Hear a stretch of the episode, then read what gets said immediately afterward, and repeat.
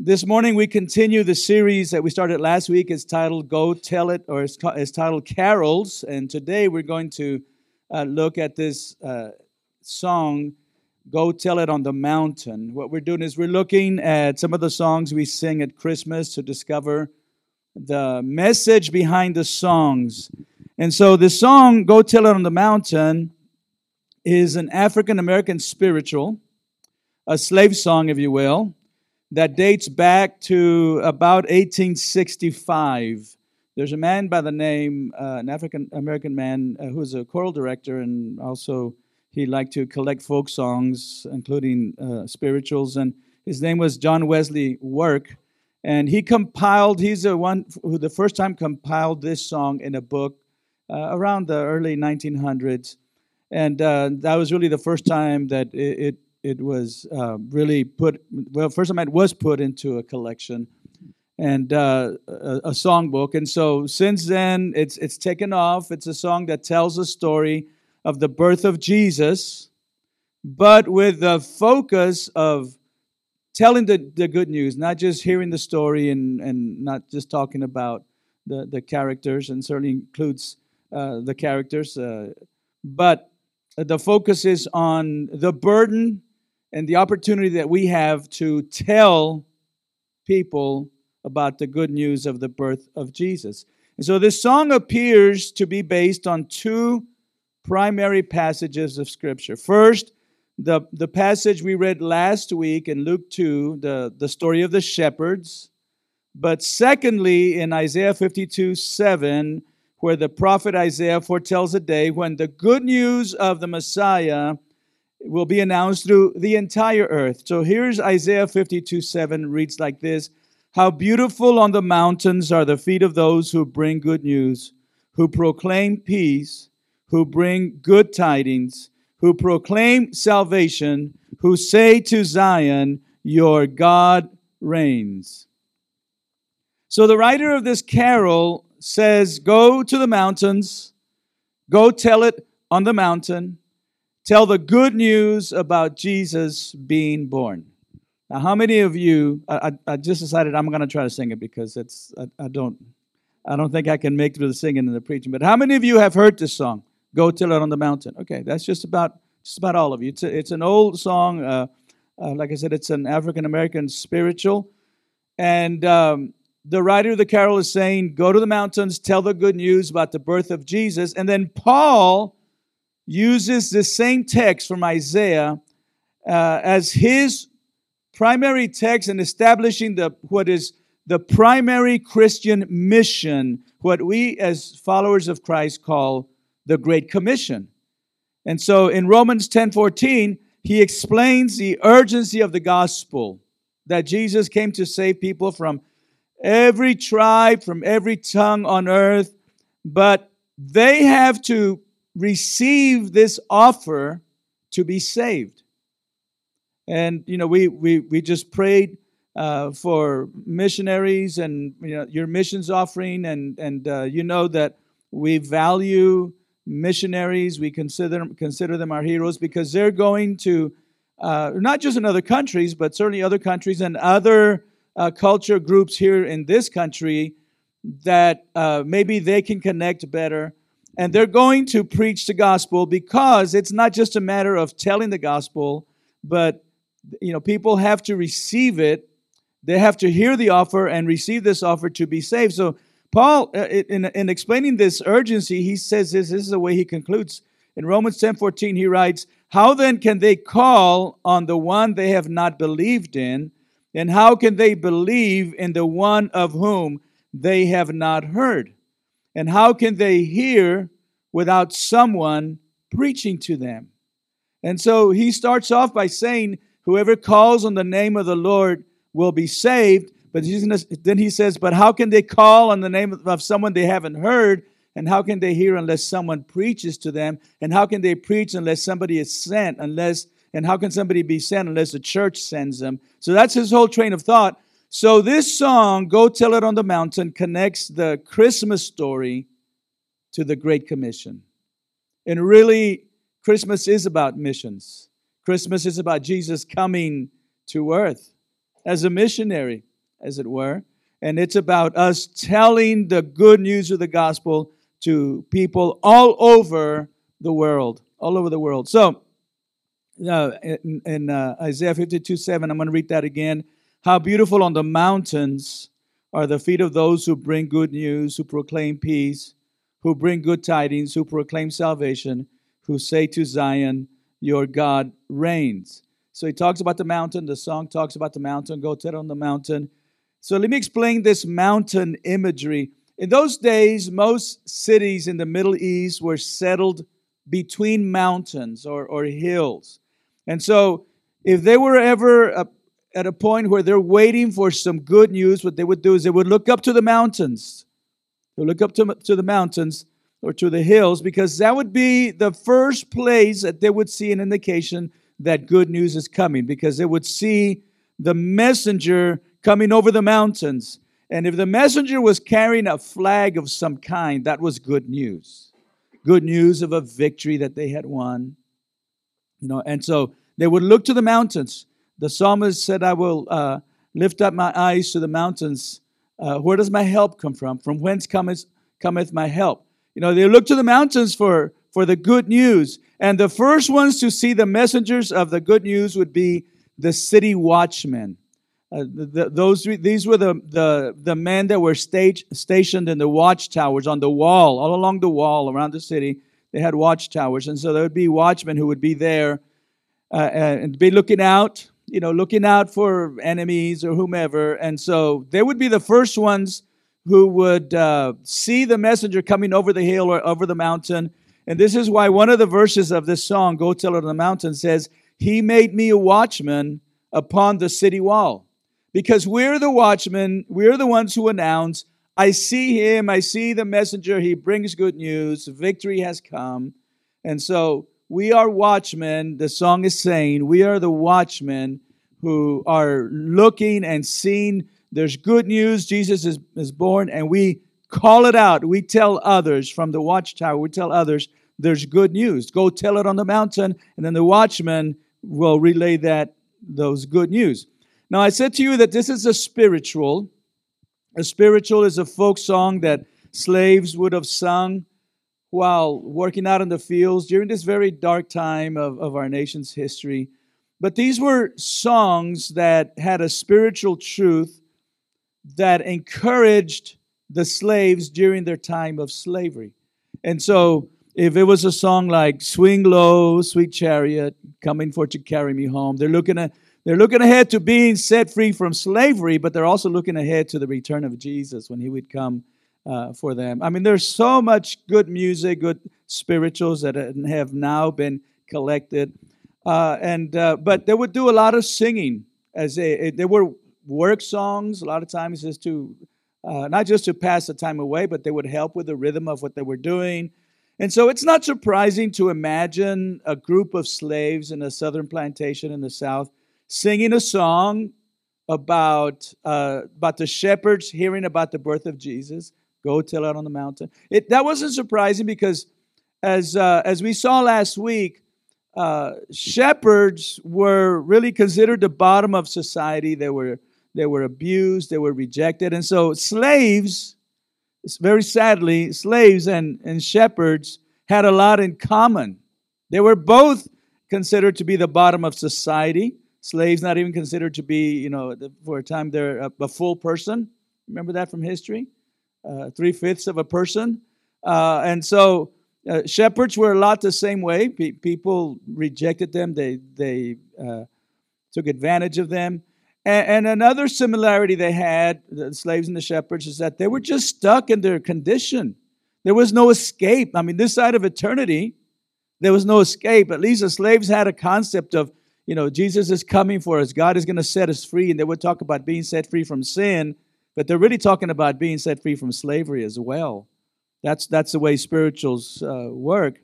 And so, for the slaves in the mid 1800s, the story of Jesus coming to the shepherds would have reson- resonated with them. And it was such good news, such good news to them that they would proclaim it through this song, Go Tell It on the Mountain. And, you know, if you know anything about folk songs, folk songs, it's real hard to determine, it's almost impossible, really, to determine who wrote a folk song. Uh, the word folk means people. It's just music of the people, songs of the people. There are the songs that your parents sang to you and you sing to your kids, and maybe they'll sing it to their kids. It just kind of passed along. And so we don't really know who wrote this, but it's something that they all sang and, and everybody just kind of contributed to it. I'm sure that's why there's so many verses. If you know this song, there's so many verses of, of this song. Um, but the point was, they, the, the slaves knew, okay, we need to tell everyone who will listen the good news of our Savior's birth because it brought hope to them. Hope. And, and, it, and others, the spirituals, the African American spirituals, were all about hope. They're all about hope in the midst of, of just, you know, a hopeless situation. But here's what we know about, about Christmas not just for the shepherds, not just for the slaves. But big idea is that Christmas brings good news to everyone. Christmas brings good news to everyone. When you read the stories of Christmas in the Bible, you find different characters. And uh, one of the series that I did on Christmas many years ago was on the different characters of Christmas. And it's a very common series. I know a lot of uh, pastors like to do that. And, uh, and in fact, this week I was listening to a pastor, not locally, but from Texas, uh, to his uh, sermon last week, and he's starting a sermon series looking at all the different characters of the of the Christmas story. And they all re- they all receive the, the Christmas story or the or the news rather of the birth of Jesus, and they all react in different ways. But this this is when we uh, begin to understand that the birth of Jesus changed a lot of things and it affected a lot of people. It affected a lot of people. And we find in each story the reality that the birth of Jesus is, should be, or it can be good news to everyone. So, for example, the birth of Jesus is good news to the meek and the lowly. The birth of Jesus is good news to the meek and the lowly. It was good news to the lowly shepherds who, as I said, were despised and rejected. And by the end of that scene, after the, the angel appeared to them, and then the, the chorus of angels appeared uh, saying, you know, glory to God in the highest, they went in to see the, the baby and they found everything just as the angel had told them. And then afterward, in Luke 2.20, we read that the shepherds returned, glorifying and praising God for all the things they had heard and seen, which were just as they had been told. So, one moment they're dejected, they're doing work, as I said to you last week, that was that was really children's work, and here there are adults who've never gotten past this. You know, they're still, you know, still doing kids' work, uh, and they're they're dejected, and now they've gone, they've seen Jesus, and they're coming back, glorifying and praising God. You know, prior to that, there wasn't a whole lot in their lives, perhaps that merited praise, but the birth of Jesus was good news. In fact, it was uh, the best news. Now, a little bit of repetition from last week, but you know, a lot of us have gone through seasons of life feeling rejected, like the shepherds. And some people, it's not just seasons of life, they feel like it's been much of their life, just feeling low, feeling rejected, uh, feeling depressed, struggling to find value in our lives, feeling like the blessings of life some, that other people are enjoying have somehow passed us by. But the birth of Jesus is good news for the meek and the lowly because we know that Jesus was born into a simple family, to a poor family in a small town. He was born to a young mother who no doubt would have been uh, quite scared. Uh, now, I, you know, I, I imagine that because I remember my conversations my wife and I had when she was pregnant the first time, and she was she was you know a little scared to she she knew we wanted to have a baby, and we had agreed on that, but you know you, you're a new mother, and uh, and then after Bethany was born, I remember she said, I, "I'm afraid to take her to church." I said, "Why?" Said, "What if she cries?" I mean, I'm I'm sure she will. You know, just I guess feed her, change her diaper. You know, I'll help you. uh, but you know, there's that newness with young mothers, and can you imagine a teenage mom? Who not only had a baby through the regular process, but she uh, had a baby that was conceived of the Holy Spirit with an angel appearing to her. And what, uh, you know, what a, and for lack of a better word, what a burden, right? Not that she felt it was a burden. We know, you know through the, the words that she spoke, the Magnificat, that uh, she understood a lot. But nevertheless, Jesus was born into a, a poor family. He grew up like many of us uh, in a simple working class family. He never held a political position. He never did the things that you and I do now. And I realize that this is a totally in a different era, but nevertheless, he never he never lived in a period of time where he could live in a big house, where he could take a luxury vacation, where he, he drove a new car. Uh, if he had lived in, in our uh, contemporary days, and he wouldn't have had any of that, he, would have been a simple life. And then many of his best friends turned their back on him. In his greatest, at his greatest time of need, they deserted him. And yet, he gladly took our sin and our shame on the cross. The Bible says in Hebrews 12, 2, that he, for the joy set before him, he endured the cross, scorning its shame, and sat down at the right hand of the throne of God.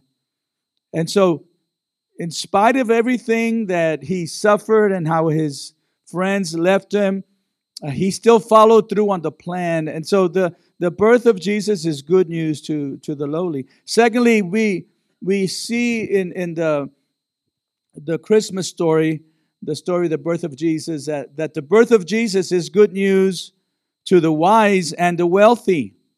Not just the meek and the lowly, but the wise and the wealthy. And I speak, of course, of the, of the magi, right? The wise men who were wealthy, who were smart, who were powerful. They were astrologers, astrologers, and they were interpreters of dreams. They were revered men. They were revered men. Uh, they were revered by kings. Daniel, the story of Daniel, the Old Testament, he was a, one of the wise men, not one of the wise men that went to, obviously, uh, to see Jesus, but he, he was um, part of this group of magi that were very educated, wealthy, influential, and revered, admired by everyone, including kings. And so the fact that they brought Jesus gold and frankincense and myrrh, you know, expensive oils, you know, expensive perfumes tells us about their station in life and their wealth. These were wise men who had been studying with eager expectation about the coming of the king. They were well read, they were well studied. Uh, and they traveled a long, a long ways. Uh, they uh, scholars think they traveled anywhere between seven to eight hundred miles to get to where they were going. Now, we can travel seven hundred miles in one day. You know, I would rather break it up in two if it's that long. But you know, if I had to, I guess I could. Um, but uh, traveling seven hundred miles in those days was brutal, was hard uh, I, I, you know, I wouldn't, I wouldn't drive that much. Like I said, in, in one day, I have a friend who who works for AEP, and he occasionally has to take trips down to Corpus Christi or down to the valley to to McAllen. And McAllen is about uh, 400 miles, uh, over 400 miles. And one day he had a meeting, and this is pre-COVID. I think now they probably have a Zoom meeting, but back then he had to go to a meeting down there and it started late morning, I think nine or ten. He left here at two o'clock in the morning. He drove down to Rio Grande Valley for his meeting. He came back after the meeting, and uh, I, you know, I, I told, I can't believe you did that. And so it was, you know, probably more than a 24-hour trip for him. And uh, but yeah, I guess it's doable. But in those days, and and traveling, you know, so slowly, it was hard. And yet they came, and Matthew 2, 2, 2 says that they asked, where is the one who has been born King of the Jews? We saw his star when it rose and have come to worship him. So when they saw the star over the city of Bethlehem, they left their homeland in the east and they came to worship the, the one that they believed was good news for themselves and good news for the world. They came to worship a baby. They went that far not for a meeting that could have been held, you know, it could have been an email meeting or uh, a Zoom meeting. No, they went to worship a baby. In fact, he wasn't a baby, probably two years old, but they went to worship the child because they knew that he was the king of the Jews. You know, and uh, they didn't need to do that. They were wealthy. They had all the influence they needed that they, they wanted. You know, sometimes it's easier for us to see our need for a Savior and a King when, we, when we're in need, but when we're healthy, we're financially stable, overall we're doing pretty good. You're like, yeah, who, who needs Jesus? I mean, we would never say that, right? You'd never tell me, Pastor, who needs Jesus anymore? I'm doing okay. You would never say that. I would never say that. But when we examine our hearts and we look for that thing that we are resting in, that we're hoping in, that that we're looking, you know, to find joy in that thing, is it really Jesus?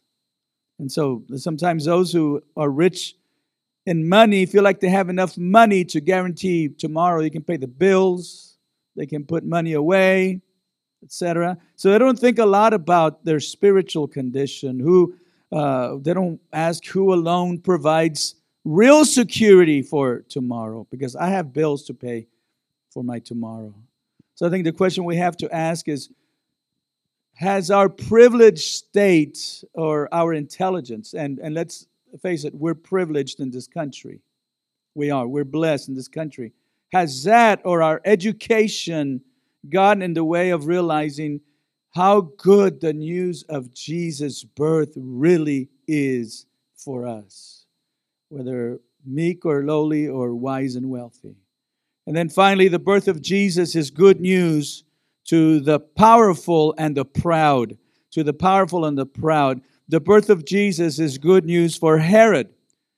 Herod the king, who felt threatened when he heard the wise men tell him, We've come looking, we've come to worship the one who was born king of the Jews, and he felt threatened by that. So he didn't see this as good news. He didn't.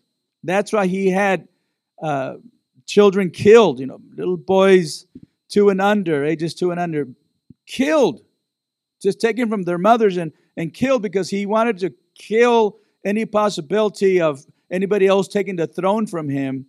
And, uh, and so when he heard the news of Jesus being born, he, he was threatened. He went to these great lengths to protect what he felt was rightfully his.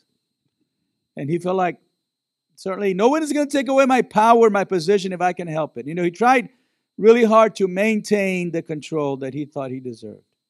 But in spite of that, I can say that the birth of Jesus is good news to the proud and the powerful because uh, Herod was not a peaceable man. Herod was anxious, he was suspicious, always seeking to protect his position, always seeking to protect his power to the extent that he would have little boys killed. He was so proud that the central focus of his life was what he wanted his, his uh, selfish desires at the expense of anything or anyone that would get in the way. He had family members killed. He had family members killed. The kind of man he was, the kind of king he was. But if he only knew if he only understood that the birth of Jesus brought the opportunity to give up this battle, to find peace in the true king. You know, and, and so you might say, well, Herod's terrible man, proud. You know, he's a man of pride and power and but you know what? We are the same way if if we um, act with a sense of self sufficiency if we live with a sense of self sufficiency.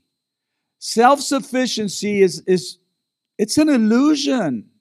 It's an illusion. You think everything is going fine. You know, one small microscopic bacteria entering your body or a virus could change everything about your life. The security and the, the self reliance that we thought we had is an illusion. One phone call from a doctor or one phone call from a loved one, you know, from who lives in another town, or one phone call from a civil, you know, a, a policeman or some civil authority could wreck the things that we value the most. Self sufficiency is, is an illusion. We think we're doing great and we're trusting that we've, you know, set up a good plan for our lives. And I certainly believe in planning, but you know, the good news is, of Jesus is to, is to free us from the burden of feeling anxious because things aren't lining up all the, uh, every day, lining up for us. One a message from a boss who says, Hey, I need to see you after work, come into my office. I mean, that could ruin us financially and, and otherwise. And the thing is that every one of those things are things that are out of our control. So what are what is there to be proud of? And, and I'm talking about pride in a in a negative sense. To try to achieve power and authority, to try to achieve a, a seat at the table of political power and and all other kinds of power. But thank God that Jesus was born. And now, Herod didn't take this opportunity, but if he had known, if he had known what could have brought a relief from that kind of living, where he's always anxious, suspicious, wanting to hurt people who were in his way, you know, just stepping on people, you know, as, as he climbs up the ladder of success. If he had only known that he could have been set free from that. You know, in many of our Christmas songs, we sing about the newborn king. Right? It's almost um, paradoxical. And I mean, king can be a baby, but usually you don't bow to a baby. But the the wise men did; they worshipped him. We hear uh, in our songs about the newborn king or about the little Lord Jesus. The little Lord Jesus. He's little, but He's not little, he's not a little Lord, he's just little. The big Lord Jesus. But I think these songs remind us that he is king and he is Lord. He is king and he is Lord. Uh, back to Luke 2, verse 10. The angel said to the shepherds, Do not be afraid. I bring you good news that will cause great joy for all the people. Today in the town of David, a Savior has been born to you. He is the Messiah, that is to say, the Christ. He is a Messiah the Lord. In other words, He is a king and He is a Lord. But we have to acknowledge His kingship and, and lordship and submit to Him. Only then will it be good news for us. Us who, you know, as humans, we, we, we struggle with pride and we struggle with a desire for power. We all do at different levels. But the birth of Jesus is good news. It's good news for all of you that are here today. It's good news for everybody who's watching online today. It's good news for your neighbors, for your coworkers, for your family, uh, for your friends. But it's good news that requires a response of faith, putting our faith in the fact that Jesus not only came to uh, to be born, but he came to die and to rise again. Uh, Romans says so he could be Lord of the dead and of the living. I mean, that covers everybody. So it requires a response from us. And it's good news that is worthy to be proclaimed from the mountaintops. And so we can we can say, well, this is Mission Sunday, and I'm going to uh, give my missions offering, and I'm going to pray for the missionaries. And those are, you know, things that we as a church should do because we have the responsibility of sending missionaries, the biblical responsibility of sending missionaries with our finances and with our prayers. But let's not discount that we're also called to go. Let's not say, well, I'm, I'm giving my money, but what about here among your friends? What about here among your coworkers, your family members, your neighbors?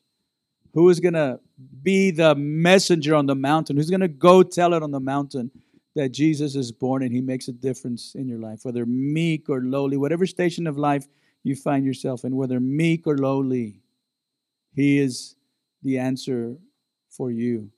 Uh, whether you're you're feeling you know proud, uh, seeking wealth and prosperity, you're feeling powerful and, and proud, or um, however wherever you might be, wise and wealthy. It doesn't matter where you are. We need Jesus, and the good news is that Jesus makes a difference in our lives. And so, what I want to encourage you to do is to Consider yourself a messenger with beautiful feet, symbolically speaking, who takes the gospel to places and to people that need it. Think about your friends. Don't be afraid. Don't be afraid to speak to them of Jesus. Don't be afraid to, if it's easier, uh, to invite them to come and see what Jesus does. You know, a lot of times we forget that come and see is, is evangelism too. Come and see is what the disciples, uh, you know, said to each other when they met Jesus. Come and see. Who is he? Well, come and see. I'm going to this church. What is it? Well, come and see. You know, that's that's that's a starting point. But let's tell it on the mountain that Jesus Christ is born. Would you bow for prayer?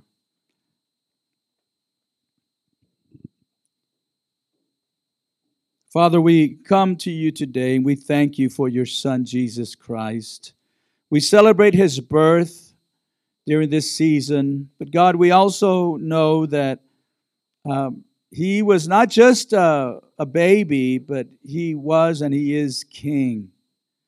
And today, Lord, we worship your Son Jesus as King. Today, Jesus, we worship you as King and as Lord. But God, it's not enough that we get to do it. There are many others who need to be set free from this condition of pride, of trusting in their wisdom or their wealth, of trusting in power, or people to understand, to know that even though they're in a in a lowly position in life at this time, that God really loves them and God really cares for them and they're not forgotten. We have the answer, Lord. Help us to tell it on the mountain. Help us to let people know that Jesus Christ is born. But today, Father, we just um, we give you worship. We hail you, King of Kings and Lord of Lords. You're not a baby in a manger, but you're the King of Kings and the Lord of Lords, and we worship you now.